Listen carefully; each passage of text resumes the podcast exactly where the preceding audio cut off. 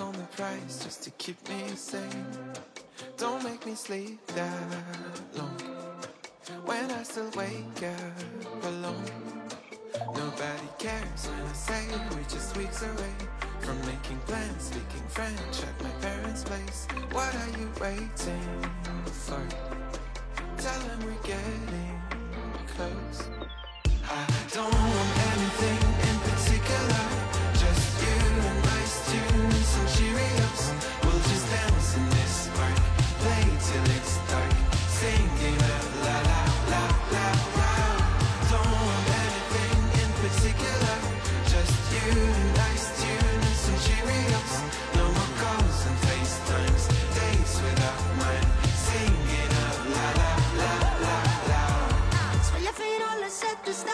solo con te, sì. Come no, come no, come no, non mi riconosco più. Waka cuccia, cuoricini blu. I really wanna dance with you. I wanna scream Hello，大家好，欢迎来到新一季的《从长计议》，我是嘉哥。Hello，大家好，我是亚龙，好久没有录了，真的有点生疏。是啊，是啊，是啊，就大家可能注意到了，今天呢，香音不在，就是他为什么不在呢？这地方稍微跟大家解释一下，就我们原本计划的是，呃，等一下，这个东西发出来的时候已经十月份了啊。是，对，反正就是在我10月份们本来原定计划要录制的那一天呢，香音就出了一个小事故，不小心就脚骨折了，所以说这段时间呢，他正在家里面休养，并且呢，估计可能会要休养将近一个月左右，这个是保守估计，所以说可能在我们前面的三期左右，应该都只有我和亚龙。然后我们现在也在考虑，呃，之后可能也会再请一些嘉宾过来，所以目前来说就是这样。让我们一起祈祷香音赶快赶快恢复，希望他呢能够赶快的健健康康的再次回到我们身边。其实我觉得香音只要他嗯稍微恢复的情况好一些，他就可以比较快的回归，然后加入我们。嗯嗯，是的，是的，嗯，那其实今天因为是第二季的第一期，所以我们也不会说去聊什么特别严肃啊、特主题特别呃固定的一个话题吧。我们就是闲聊一下，就是我们将近有三个月的时间是没有更新的，然后这三个月的时间内，我们三个人的生活轨迹。包括我们的一个身份状态，然后地理环境都发生很大的改变，这其实在我们的身上也都体现了出来。所以，我们今天第一期就来简单的聊一聊这些发生在我们生活当中的一些改变，以及我们在面对这些改变的时候，我们是怎样的一个心境，然后我们有怎样的感受。嗯，嘉哥要不要先说一下你现在的一个状况？啊，是的，就我们就接着上一季的最后一期开始说啊，就是上季书说到，我不是最后 在呃对当时那个最后一季发出来的时候，呃，我当六月份时吧，对对对，哎。呃，对，发出来的时候是六月份，但是我们录的时候那阵是五月多五月多份录的嘛，我记得是。嗯嗯，然后当时呃，我还在说我在等一个工作的 offer，然后就是那个 offer 如果正式下来了之后呢，我在今年冬天会去到呃欧洲，就会去爱尔兰。然后这个结果是已经收到了，然后呢，我现在也已经在那个公司入职了，而现在也在准备办签证的事情，可能差不多，我估计十一月底左右可以呃去到啊、爱尔兰，去到都柏林。所以说现在就是我的一个状况，然后我现在的工作呢也是同传，每天就是 in house 的同传，呃，这是我现在的一个状况。亚龙嘞，我觉得你应该是属于就是身份转变、地理位置转变、各种转变，对，快来说说。对对对，哦，我还要补充一下，嘉哥是现在从上海到了北京，哦对对对对京生活，对吧？我直接我直接就只有想着要出国，你知道吗？我根本没有想到，对我现在在北京。想一步到位了。对，呃，我的话，我现在是在法国巴黎这边念研究生，当然也其实也不算巴黎吧，我觉得就是不在城里面，是在郊区念研究生。嗯嗯，项目时间的话，其实比较自由，看自己的一个工作和学习的安排吧。所以，我身份和地理位置转变的确蛮大的，但是我的确又用一句话就已经把它概括了。对，现在就是从一个社畜又转变成一个学生的状态。就重新回到一种要去嗯汲取不断的汲取知识，然后要为之后的一个比如说实习工作各方面操心的一个阶段。嗯嗯，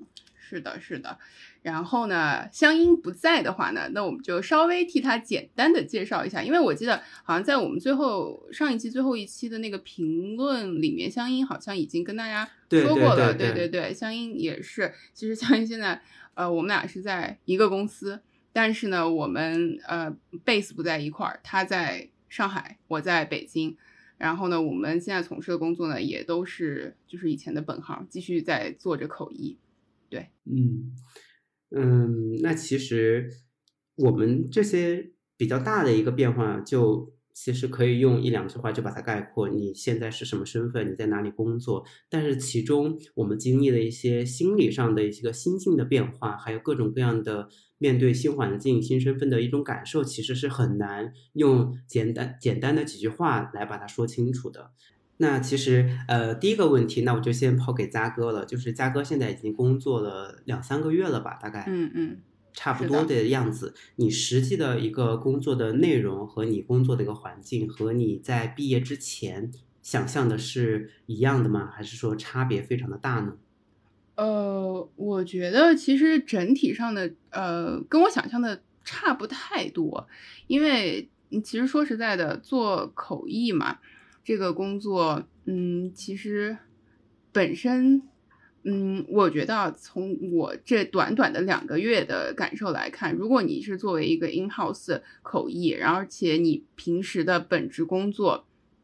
就是大多数都是口译。因为我知道有很多就是做 in house 的口译，其实平时会承担很多的相关笔译相关的工作，还有其他的一些，甚至包括行政上面的一些杂事儿。但是我目前的这个工作基本上就是全都是在做口译，所以我觉得可能是因为这个原因，呃，感觉和之前在学校的那种就是节奏差异并不是特别大，我感觉还是相对来说是一份比较纯粹的工作。嗯，同时呢，我觉得还有一点非常好的，就是到了这个新的环境之后，我是感觉到，就是可能学口译的人，呃，在某种程度上是存在一定的共性的，就是我会感觉和同事很多性格方面是很像的，然后就大家比较投缘，比较聊得来，所以说平时工作就也也挺开心的。嗯，大家也挺聊得来的，就还好。我觉得整体上来说，目前的，嗯，目前倒不存在就是怎么说和同事相处啊，或者是大家想象的那种，就是从学生一下子转换成社会人，那个职场的 politics 那些东西，我目前还没有感受到。但是呢，我就是这几天我突然会有这样一种感觉，就嗯。怎么说呢？就对于这份工作吧，嗯，大家现在都知道，这毕业生真的是非常非常难找工作，而且尤其是像咱们口译专业的学生，就你出去以后，大家很多情况下都会要求你最好是有经验的。然后呢，但是所有人都知道，这经验这个东西都是要从无到有的。但是呢，大家在这种情况下，还是就是会更喜欢有经验的，更相信有经验的，他也不愿意。去给一个就是应届毕业生一个机会，哪怕他可能真的实力很强，这是我说的目前的一个可能确实一个比较普遍的、比较现实的状态。但是，嗯，在这种情况下，我还是得到了一份这样子的工作，而且呢，呃，我觉得就是还有这样一个机会可以就是在国外的 base 去工作。嗯，其实我。自己当时收到 offer 的时候，我也会有一种感觉，觉得我挺幸运的，嗯，但是呢，怎么说呢？就我现在呢，会比较会比较不喜欢，就是怎么说，也不是说不喜欢吧，就是别人在说到这件事情的时候，呃，可能多多少少的会用一种怎么说“你好幸运呀”的这种呃。态度吧，来来来跟你说说这件事情。然后这种时候呢，我觉得我又会多多少少的有一点点就 defensive，因为大家就是如果听过我们第一期第一季的播客，应该也都知道，就是我的这个成长历程，一个从小卷大卷到大的人，就是我一直相信的就是人定胜天，就是努力才是一切的解决方法。所以说，就当我听到就是你很幸运的这句话的时候，我其实我听到的就是你就是幸运，呃，所以说我最近。我觉得这个可能成为了我最近在职场上的一个比较相对来说比较大的压力源，因为我就会可能说比起同样状态进来的这些呃差不多阶段进来的同事，我会更想要去 证明，就是我作为一个应届生进来，我不是靠着幸运进来的，对，就是更想要证明自己在这个啊岗位存在的价值，而听上去有一点点就是自我 PUA。但是呢，就是这确实是我目前处的一个状态，就比较想要急于证明自己。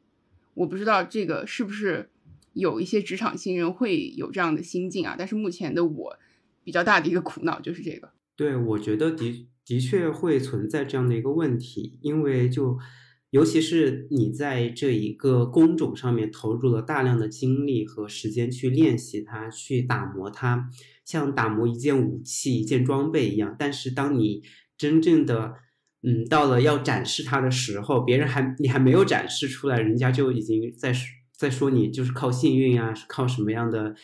嗯，外在因素走到了今天这一步，的确会让人感觉到有一点被冒犯，然后的确肯定也会有一点急于想要证明自己的一个，嗯，想法吧，所以我觉得这个还蛮常见的。对，所以我觉得也不是什么大问题。我觉得 嘉哥你的实力肯定也已经展现出来了。我好，我好想，我你知道，我现在就在想，就是香音，香音如果听到这段，或者是香音今天如果在这儿的话，我真的很想听一下，就是香音那种特别特别 chill 的发言。我每次听完他说话，就是都会感觉啊。平静，这是我们本场第一次就是呼唤香音，我们来，我们可以看一下本场我们到底会有多少次来号香音。回来，呃，是的，就嗯，我觉得当我之前在工作的时候，嗯，不过我当时的状况其实和嘉哥不太一样，是我当时就已经在准备出国的这些事情，所以我知道我工作到暑。暑假夏天的时候，我就会去，对我就会辞职，所以那个时候我的心态又会有一些不一样的变化，就是在做好自己本职工作的同时，我是啊，当然这也和我性格有关，我是不太会去管其他的事情的，就是不该我管的事情，我绝对不会管。所以 当时嗯，工作的时候，就是在呃回成都呃。成都工作的时候，我是基本没有加过班的，基本就是大半年的时间，基本上是没有加过班的，就直接工作时间到点了，我就直接离开了。然后周末也是不太会，周末是你完全不回，就是工作消息。对我觉得就是还是保持住了一个生活和工作的一个平衡。我感觉这就是嗯，我之前在工作的时候一个心态还算比较良好的一个。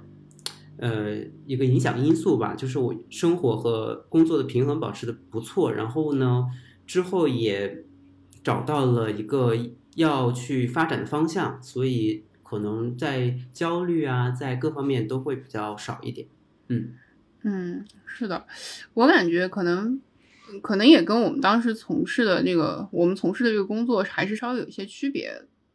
嗯，对吧？你想就做对，因为我感觉做口译吧，你说我们加班也不也不算加，反正就是有会就上那种的，然后会给你会时间再早再晚，这也不是你能决定的，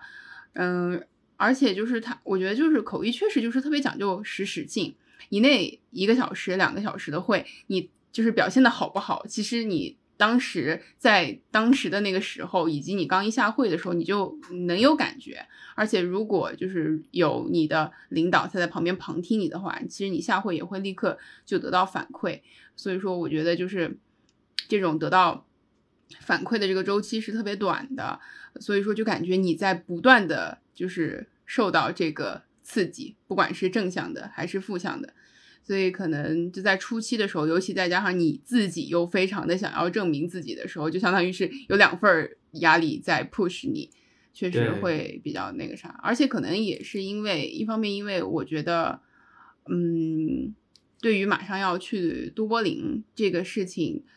我也不知道是期待中夹杂着一点点的那种焦虑吧。因为觉得去到那儿以后，肯定又会有更多的未知的东西，所以说呢，可能想要在去都柏林之前，能够把一些就是比如说工作上的事情，能够相对自己可控的、该解决的解决好一点儿之后呢，能够相对的在某些方面更得心应手一点儿之后去都柏林，我觉得心里能稍微更有底一点儿。反正呢，这就是 我每天就想的各种各样的东西中的小小的那么一点。今天拿出来呢，悄悄的跟大家分享一下，但是首先还是要解决租房的问题啦，就是在都柏林租房。真的，真的，真的，我们以 后这个话题我们可以之后单开一期来讲这个，专门讲租房这个问题。对，等我之后在都柏林找找了找到了一个窝之后，我再来跟大家数数，真的啊，真的就是我对比都柏林租房和法国巴黎租房之后，我真的觉得选对地方是一个，对，这完全不是一个层级的一个比较，就完全不一样。对，虽然法国租房的确，呃，也比也比较麻烦，但这个主要是和法国的一些行政方面的一些特点有关吧。我们之后可以聊。嗯嗯，哎，对了，那嘉哥，你现在在北京，你觉得，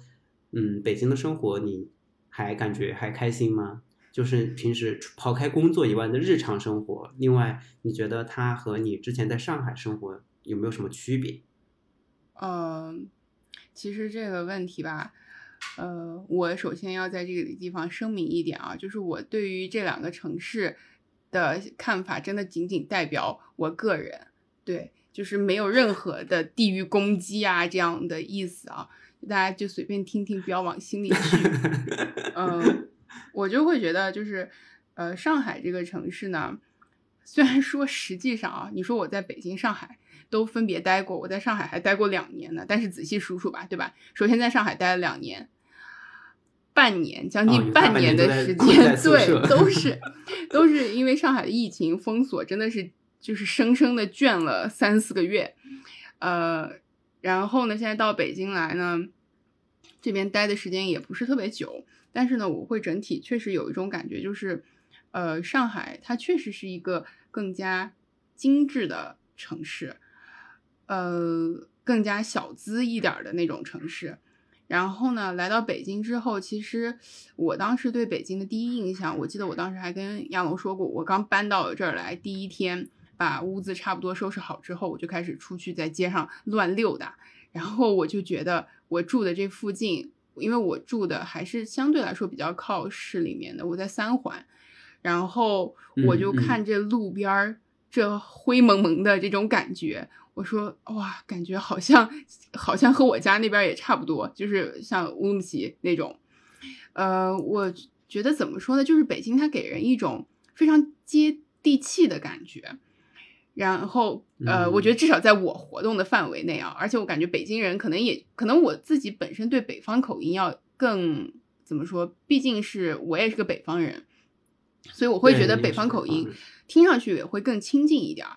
然后呢，我在北京这边也有一个比较好的室友，研究生室友，然后他跟我说，就是北京给他也是这种感觉，他会觉得北京有一种自己特有的那种土味儿。他很喜欢，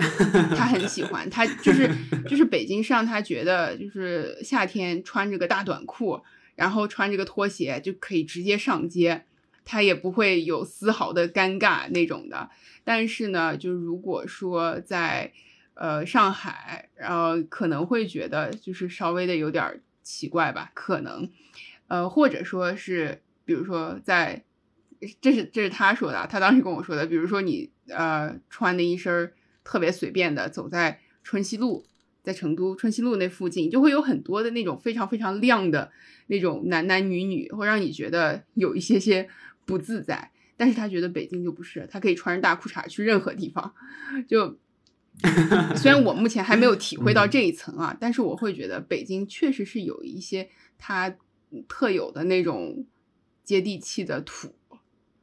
嗯，我就先不嗯说我自己到底喜不喜欢吧，可能我现在时间还没待够，还没有就是彻底喜欢起来。但是这是我目前的一个感觉。对，的的确，北京，佳哥刚才提到这个土，一下子就把我的记忆拉到了二零一六年、一七年的时候，就刚到北京去念哎呦刚上书大学对，刚上刚上大学，然后就那个时候是真的，北京就是一股土味儿，是体现在哪儿呢？就是每到春呃秋冬时候那个雾霾，啊，那啊的确就是土那两年真的是就是是 完完全全就是对，就真正意义上的土。然后你走在街上，就在那个雾霾里面，你走走一会儿，然后回去洗头，水都是黑的，就是全是泥巴土，就各种各样的灰尘。所以其实那两年的话，北京的空气质量是非常非常的差。然后你戴那个，即使是戴，好像是叫三 M 口罩吧，嗯嗯，就是那个时候戴口罩，就是出去然后回来口罩都是黑的，所以当时这不跟我爸妈以前在水泥厂 工作，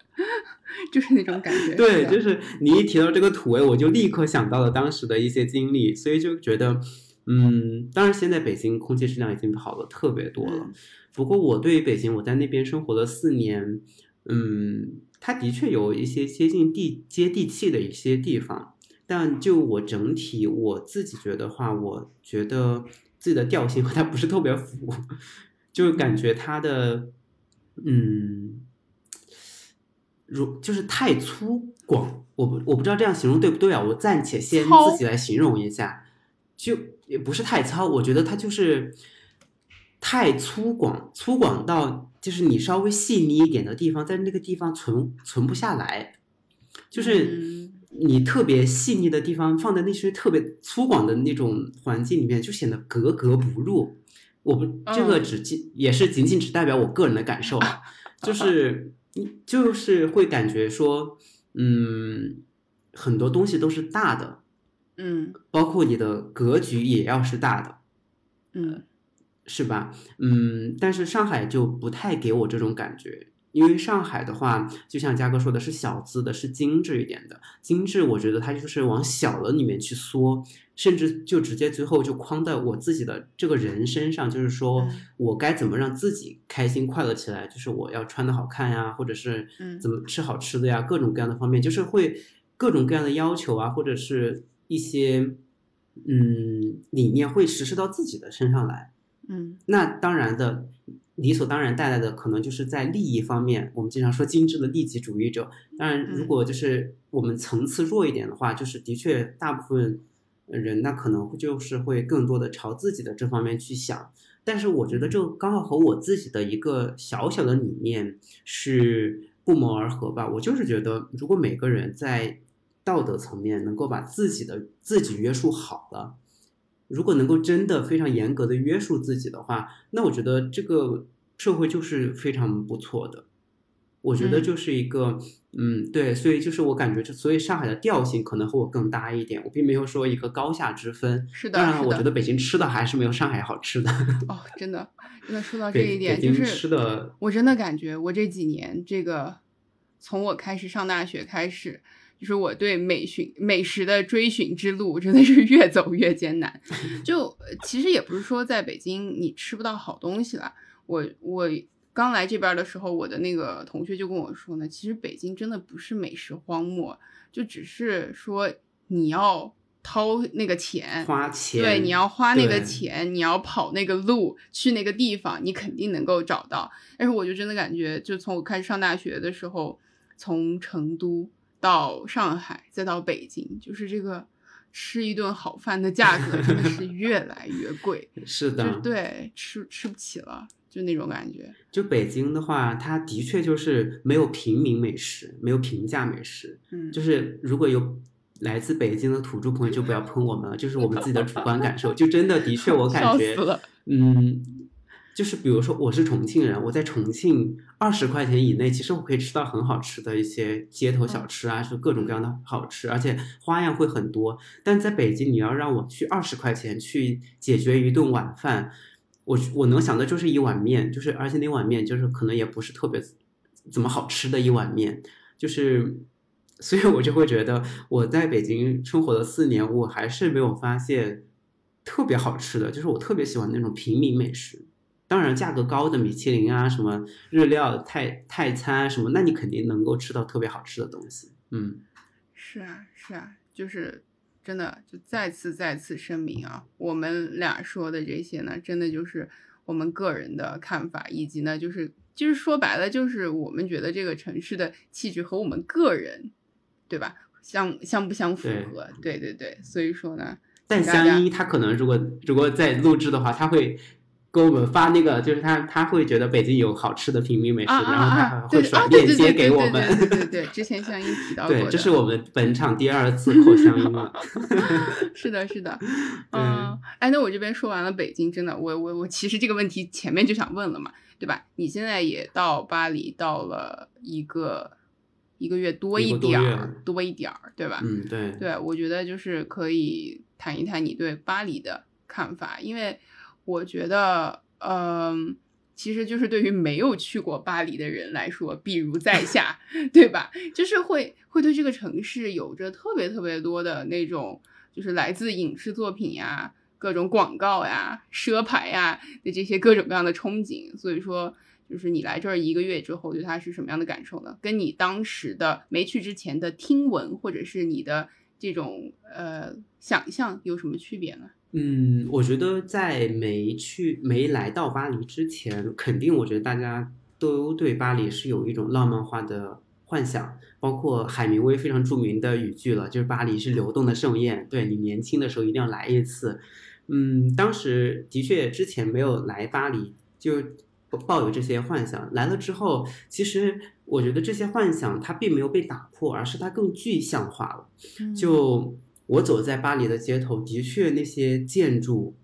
它的那些路上的行人的穿着，他们的时尚度、嗯时尚搭配，的确就像是在活在电影里面一样，就是会有这样的感觉。而且街头随处可见的是拿各种拍摄设备，尤其是那种我觉得可能是来自于某些电视台啊，或者是节目组，他们非常专业的收音录像设备，在街头做一些采访或者是一些拍摄，你都是非常日常的能够碰到，所以就是会进入到一种的确是一种非常不真实的状态里面，会觉得巴黎就是一个，就巴黎不是一个城市，它是一个状态。它是一种去生活的一种行为，你知道吗？就是我觉得可能会不断的去，呃，深入去探索巴黎的，嗯，各种角落啊，或者是各种商店、各种呃古迹，你会有这样的一种感受。另外，我觉得，嗯，当然了，就是前提就是巴黎之所以能够带给你这样的感受，是因为它整个城市的一个规划。它的一个嗯建设都是很大程度上保留了很多年以前的一个呃样子的。就比如说我之前在奥赛博物馆的时候，我去看了那个莫奈画的一幅，就是一百多年前的一个塞纳河旁边的一个巴黎的画，然后我就仔细的看那幅画，我觉得和现在没有基本上是没有差别的。啊，就就你能够感受到时间的确在往前走，就是道路沥青路是铺的特别好，然后交通灯也在换，但是又有很多东西它是没有变化的，而且可能没有变化的东西是占大多数的。嗯就举个例子，我之前在我们三个人的工作小群里面，其实分享了，就是塞纳河边他们的那群个，就是他们的一个那个呃书报亭的一个设计。嗯嗯对，它是一个，我怎么用语言来给听众来描述一下？它是一个非常大的绿色的铁箱子，它是有盖儿的，哦，它其实哦，等一下，可以把它它是铁的啊、它是铁的，就是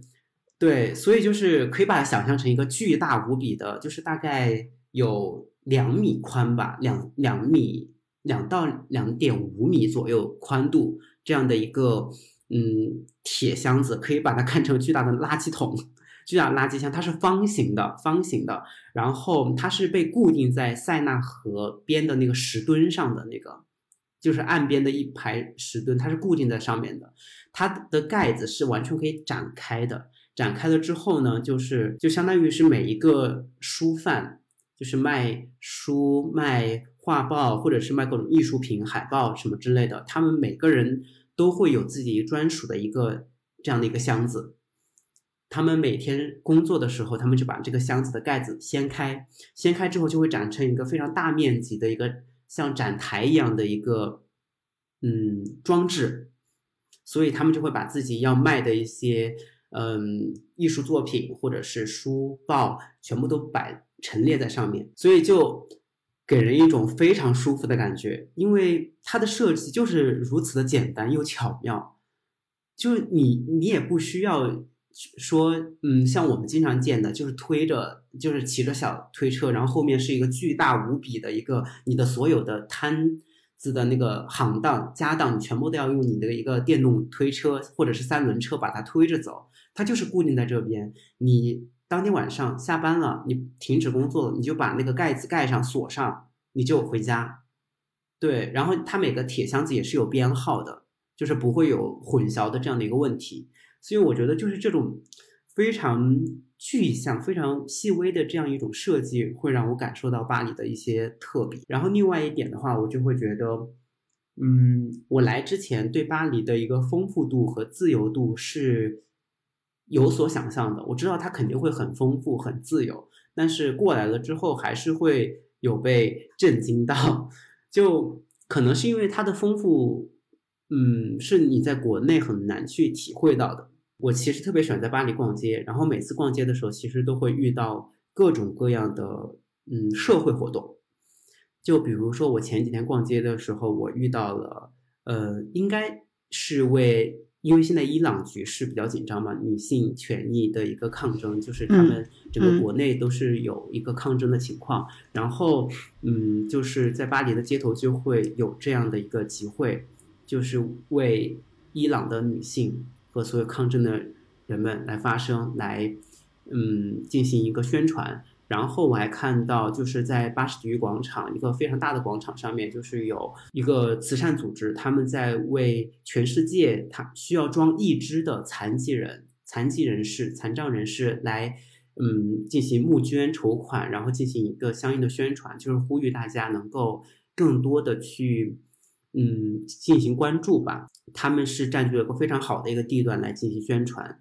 那除开这些社会活动，那一天我恰好就在同一个地方，同样是在那个广场上，我也给嘉哥和香香一分享过，就是遇到了一年一度的电子音乐花车大游行。就很对，它是每年只有一次，因为因为疫情。因为疫情停了一年还是两年，所以今年的主题好像就是叫做“重新拾起的自信”，好像是这个主题。对他们就从呃一个区就一直开着车，一直游行到呃跨区，跨三四个区的样子，然后大概要游行半天的时间。他们领头的车当然也是带有一些社会活动的意味的，就是他们是支持乌克兰的，对吧？嗯，所以我就会觉得一在。这个广场一边是那种看上去非常潮流、非常反叛的电子音乐，很多人就是整条街上都挤满了人，就跟着电子音乐在蹦迪。当然我也去蹦了，对，就蹦迪。然后在广场另外一边就是有为残障人士，他们需要装义肢的这些人士来进行一个宣传和募捐。我觉得他们就是不冲突的。就是它可以很丰富，它也可以很自由，而且它可以既丰富又自由。它并不是说，嗯，因为这边有一个慈善活动，你那边再去放什么电子音乐啊，或者是什么，你就是一个看似没有同理心啊，或者是怎样的一种行为。其实我觉得，就是这些非常细微的一些东西，能够让你感受到，这的确是一个非常美好的一个地方。嗯嗯，那你觉得？在这边就是待了一个多月以后，你会渐渐的从一个怎么说，一个外外来的人，一个观察这个城市的人，有开始感觉到就是渐渐融入他的这种气质嗯，我感觉目前还没有。我觉得其实很大一个原因就是我还有很多的 心绪是被国内所牵挂着，就因因为就是我在我当时录之前，我还在想，我说天呐，就是。我们第一季刚刚开始录的时候就在录疫情，第二季现在开始了，我们还可以再聊疫情，就是还可以聊，而且就是那个素材还是源源不断的可以给你更新的那一种。我就是我之所以没有特别融入的感觉，首先是因为我刚来这一个多月，首先时间非常短，其次我。嗯，当然也有出去玩，但是我还花了很多的时间在处理我之前剩下的一些工作和学习的任务当中，所以可能没有出去玩那么多。嗯，还有就是我刚才说的最大的原因，就是我还是在为国内的一些事情牵挂着吧，就包括我前一阵子我的父母才解封，就是前大概两周前吧才解封，也是封了大概两周多的样子。对，就在家里面不能出门，然后社区里面去发发吃的，其实我就真的很担心。因为，嗯，怎么说呢？我就会觉得我，嗯，可能很多年轻人的父母都是这样的一种感觉，就是他们也不会想着去说开拓信息源啊，我去多了解一些什么事情啊，多去获取一些信息，来保证我不会被一些嗯错误信息所误导。他们就是很典型的那样一种比较，怎么来说呢？就比较听话吧。我们暂且用这个词来形容，就比较听话的这样一种。所以我有时候还会。比较担心他们，比较担心他们，嗯，会因为隔离啊，然后就是因为之前上海其实这种事情是很多的，然后你见到了之后，你没办法不去 担心这种事情，所以我很担心他们。我也一直是在有提醒他们说，如果就是解封了呀，可以去超市，就是尽量能多多囤一点东西就多囤一点。我觉得现在可能是大家都保有这样的一种。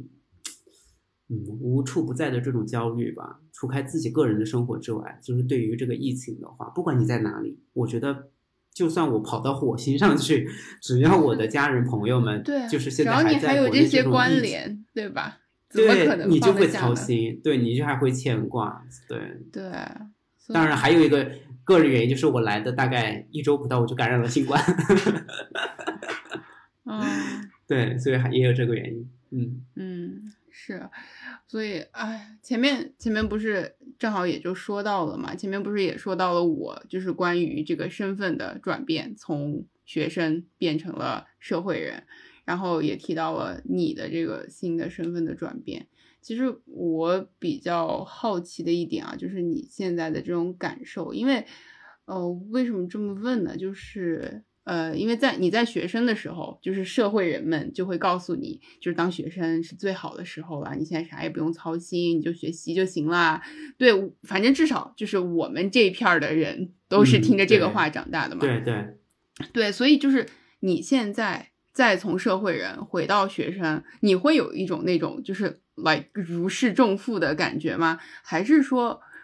还是说，就比如说。因正是因为你前面经历了那么一一小段儿的这种社会人的生活，就再次回到学生状态的时候呢，反而就是更能够清晰的感受到，就是学生这条路呢，总是要走到头的，你最终总是要走到社会去的，所以说更会有那种就是时时刻刻要盯着社会的那条路的那种压力。我觉得对吧？应该更偏向会有，对对对，除了嘉哥刚才描述的这样一种的话，可能。压力的另外一个来源就在于是说，嗯，你首先你是换了不同的领域，就是你不再学口译了，就是可对，然后你还有一个就是可能国外它的这样一种教育模式，还是和国内是不太一样的，就什么都需要你自己去，嗯，判断，就是是所有的东西都是你的自由，搞砸了也就是你必须要自己去承担的一个后果，就没有人会告诉你。我觉得这都是千篇一律的老话了，就没有人会告诉你怎么去做。像我们包括选课，然后你自己的职业规划、职业走向，都是你自己来决定。你可以主动的去寻求帮助，但是呢，这绝大部分的责任是你自己要承担的。你自己要去，嗯，决如果你决定了一个方向，你就要自己在这个方面去付出努力。就是没有人会去鞭策你，就没有。就不会有这样的情况，所以这也是有一个大压力的原因，就在于是说，嗯，跨领域之后你能不能够比较好的衔接上，能够比较呃顺畅的，比如说找到第一份实习，然后毕业之后能够找到工作，对这些其实都会成为一个隐形的压力吧。当然，就是因为现在你你看又成为学生了，又要考试了，对吧？就是考试成绩，其实我们经常说考试成绩不重要，其实还挺重要的。就 是对，就我们经常虽然说，我们经常我我觉得我们现在年轻人就是可能就会鼓吹一个，也不说鼓吹吧，就是可能会相信一种东西，就是比如说大学就是大家都嗯好好玩儿，然后成绩不重要。当然，我觉得这个是没有错的，就是的确要好好玩儿。但成绩重不重要呢？我就持保留意见吧。我觉得至少在我，在我追求我自己想要的生活的时候，它有时候还挺重要的。是啊它有时候的确还能对我对我觉得就是就这种，就是你为了这个孩子他的健全的成长，肯定是要鼓励他在就是大学期间是要好好去享受他的生活的。但是呢，我们就是 到最后呢，这条道，因为我们的评价体系还是没有变，到最后这条道你还是会走到成绩上，所以说这就是现在的一个这样一个比较尴尬的困境。对，不过我觉得可能有一点会比较好，就是我我不说国外吧，就说欧陆这边，他起码不会说因为你这条路走不通，你就完全没有办法去走别的路，你不会因为你的年龄而去受到阻碍，对吧？然后你的确也能够获得比较好的一个社会上的一个帮助，一个扶持。嗯，就是你不会因为你没有走到你想走的一条路、一条方向，你就彻底失去了依靠，你的背后就 是万丈悬崖，你就是后退一步，你就会跌下去。到也不是这种紧急的情况。那之所以是想要保持一个比较好的成绩，那自然首先是我身上的一份东亚性还没有完全播出啊，我还是有点在意成绩的。另外一个原因就是，你既然想做这件事情，那我觉得就做好。那成绩只是其中的一个部分。我觉得我们经常在讨论成绩重不重要的时候，还忽略了一个因素，就是，嗯，成绩到底是干什么用的？我们经常可能，我觉得可能有很多朋友他会，嗯，把成绩看作是个终点，就是最后的目标，就是一切都是为了成绩。但是我自己的一个体会就是，我没有把它看作一个终点，我把它看作是一个手段。就是我觉得这样可能有点功利主义，但是我自自己的确是这样想的。然后，嗯，所以这样其实恰恰给我减轻了一一部分的压力。我知道，就是说，嗯，我是来用它的，就是我们我和成绩之间的关系当中，我是主体，就是我是掌握这段关系的主要的这个人，就我不会让成绩这个东西来操纵我，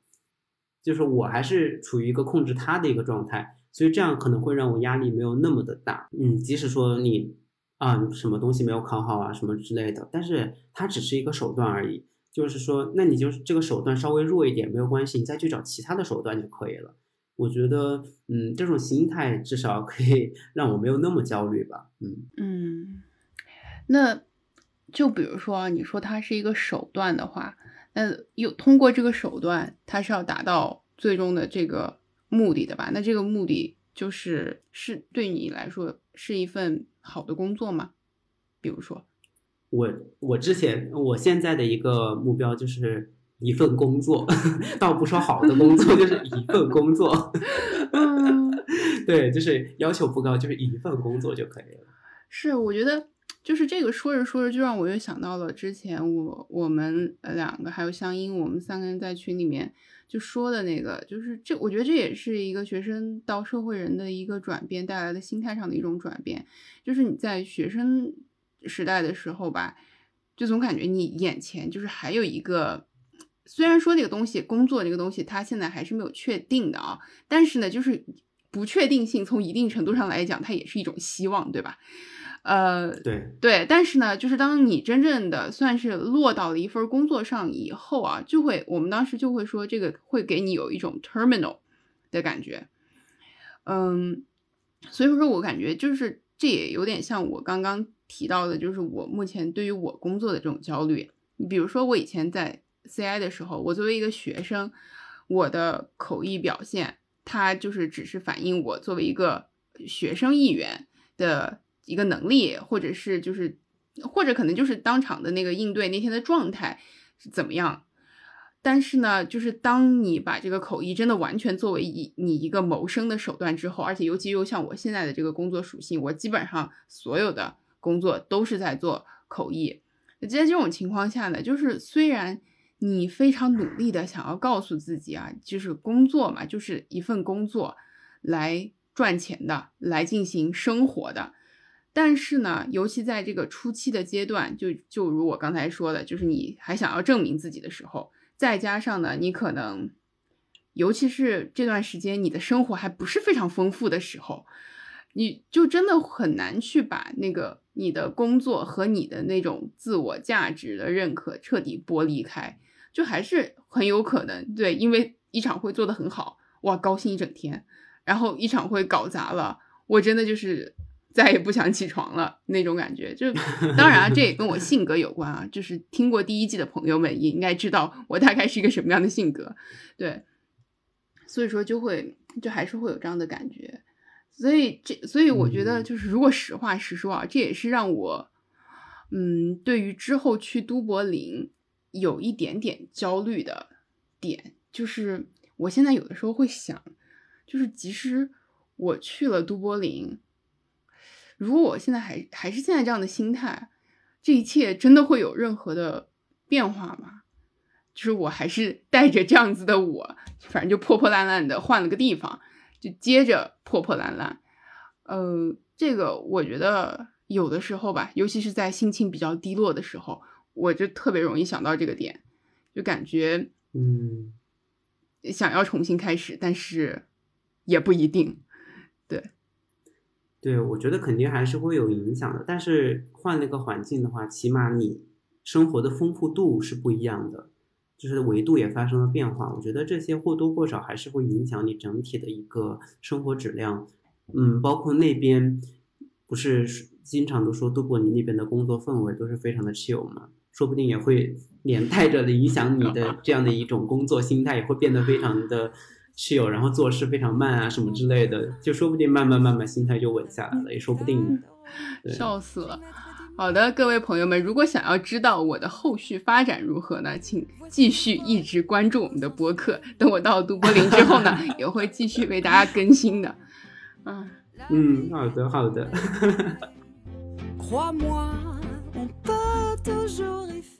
嗯，那好，今天我和嘉哥就简短的聊到了这里。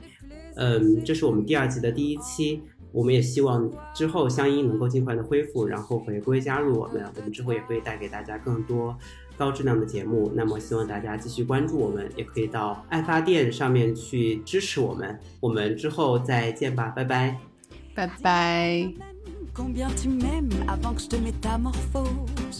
Avant que ton corps se mette à frémir et que ne monte la sauce Je mijoterai à mots doux. Oh oui encore. Laisse-moi te goûter, te déguster Car après tout hmm, Parfois La vie est amère Mais crois-moi On peut toujours y faire. Hmm, J'aime pas les plaisirs éphémères. Oh, c'est pourquoi je suis gourmande de toi. Je suis gourmande de toi. Je suis gourmande de toi. Mm. Je suis gourmande de toi. Je suis gourmande de toi. La gourmande est un vilain effort.